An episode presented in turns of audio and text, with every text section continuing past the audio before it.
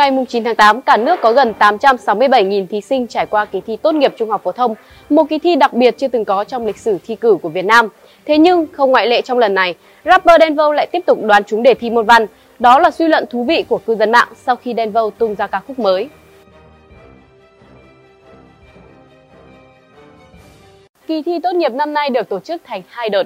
Thí sinh không chỉ vượt qua vũ môn mà còn vượt qua cả dịch Covid-19 có tới 26.168 thí sinh ở 19 tỉnh thành trên cả nước đã đăng ký nhưng không thể tham dự do ảnh hưởng của dịch Covid-19, chiếm tới 2,91% tổng thí sinh.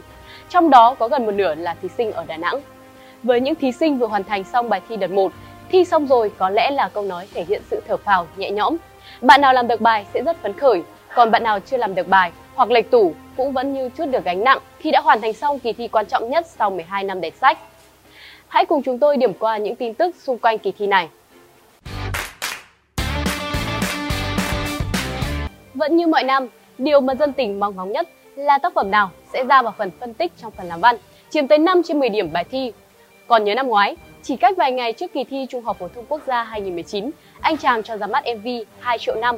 Chỉ vài tiếng sau, để bị nói cho mà nghe của Hoàng Thị Linh. Thế là một cuộc tranh cãi về đề thi đã diễn ra. Và cuối cùng, kết quả nghiêng hẳn về đen vâu với tác phẩm ai đã đặt tên cho dòng sông.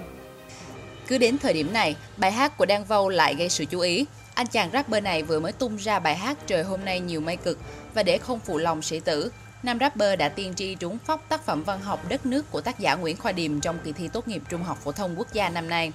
Tuy nhiên, nói một cách khách quan thì từ bài hát Trời hôm nay nhiều mây cực, Dương Tình đã soi ra được hầu hết các tác phẩm văn học.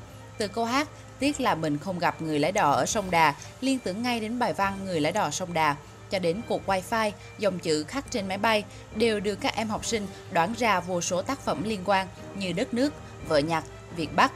Cũng theo nhiều thí sinh, đề thi ngữ văn không quá khó và các em làm khá tốt.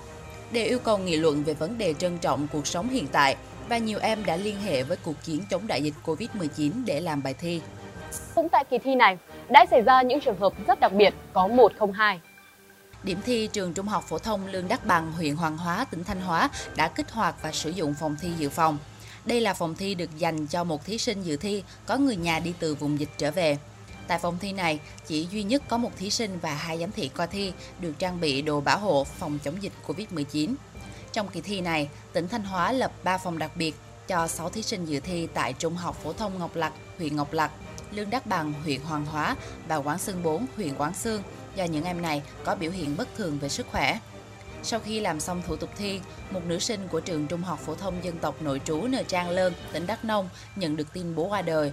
Biết được thông tin này, lãnh đạo nhà trường đã làm đơn đề nghị đặt cách tốt nghiệp cho thí sinh này. Một thí sinh khác tại điểm thi trường Trung học phổ thông Võ Văn Kiệt, quận 8, thành phố Hồ Chí Minh nén đau thương để tham dự kỳ thi khi mẹ em vừa mất cách đây ít ngày. Trong kỳ thi cũng có những hình ảnh gây nhiều cảm xúc sau khi kết thúc bài thi môn ngữ văn ở điểm thi trường Trung học phổ thông Phan Huy Chú, quận Đống Đa, Hà Nội, một nữ thí sinh đã bị gãy chân từ trước được thí sinh nam bế rời khỏi điểm thi. Một thí sinh ở Hà Nội bước vào kỳ thi tốt nghiệp khi vừa trải qua đợt xạ trị lần thứ năm cách đây vài ngày, vật lộn với những cơn đau đầu liên tục. Chàng trai này đã cố gắng ôn tập bất kể lúc nào tỉnh táo với mơ ước trở thành kỹ sư công nghệ thông tin và có thể tự thiết kế được một phần mềm cho riêng mình. Tại An Giang, ở điểm thi trường Trung học phổ thông Bình Mỹ, huyện Châu Phú và điểm thi trường Trung học phổ thông Nguyễn Hữu Cảnh, huyện Chợ Mới, có hai thí sinh không thể đến phòng thi do bị đau ruột thừa, phải nhập viện để mổ và điều trị theo phát đồ của bác sĩ. Trong hai thí sinh trên, thí sinh tại điểm thi trường Trung học phổ thông Nguyễn Hữu Cảnh đủ điều kiện xét đạt cách tốt nghiệp trung học phổ thông. Đến ngày hôm nay, các thí sinh đợt 1 chỉ còn một ngày để kết thúc đợt thi căng thẳng này để gác lại âu lo. Trái lại, các thí sinh trong đợt 2 lại đang trong tình trạng lo lắng không biết đến bao giờ thì đợt thi mới mới được diễn ra. Theo Bộ Giáo dục và Đào tạo, đợt 2 dành cho thí sinh ở Đà Nẵng, thí sinh ở các khu vực đang bị cách ly vì dịch tại Quảng Nam và các địa phương khác trên cả nước.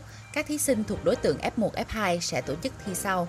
Theo thống kê của Bộ Giáo dục và Đào tạo, đến hết ngày 9 tháng 8, có 26.186 thí sinh ở 20 tỉnh thành trên cả nước đã không thể dự thi đợt 1. Trong số đó, gần 11.000 thí sinh ở Đà Nẵng, hơn 9.000 thí sinh ở Quảng Nam, gần 5.400 thí sinh ở Đắk Lắk, 355 thí sinh ở Quảng Ngãi và 280 thí sinh ở Lạng Sơn. Thời gian tổ chức thi đợt 2 sẽ được quyết định sau trên cơ sở đề xuất của các địa phương tùy theo tình hình diễn biến của dịch bệnh. Do có nhiều trường đại học sử dụng kết quả thi tốt nghiệp trung học phổ thông để xét tuyển nên để đảm bảo quyền lợi cho các thí sinh chưa thể dự thi vì dịch bệnh, Bộ Giáo dục và Đào tạo đã có công văn đề nghị các trường đại học điều chỉnh phương án tuyển sinh theo hướng có lợi, dành chỉ tiêu xét tuyển cho các thí sinh đợt 2. Chúng tôi hy vọng các thí sinh đã hoàn thành xong kỳ thi đợt 1 cũng như các thí sinh đợt 2 sẽ giành được những kết quả tốt nhất và sẽ có những lựa chọn phù hợp nhất cho tương lai.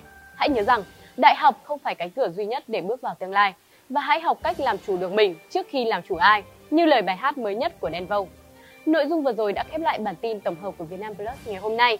Mời quý vị và các bạn tiếp tục cập nhật vào thứ hai, thứ tư và thứ sáu hàng tuần tại trang báo điện tử và kênh YouTube của Vietnam Plus. Chúc quý vị và các bạn có một ngày làm việc hiệu quả và đừng quên tuân thủ các quy định về phòng chống dịch Covid-19 để bảo vệ sức khỏe của chính mình cũng như những người xung quanh. Cảm ơn quý vị và các bạn đã quan tâm theo dõi. Xin kính chào và hẹn gặp lại.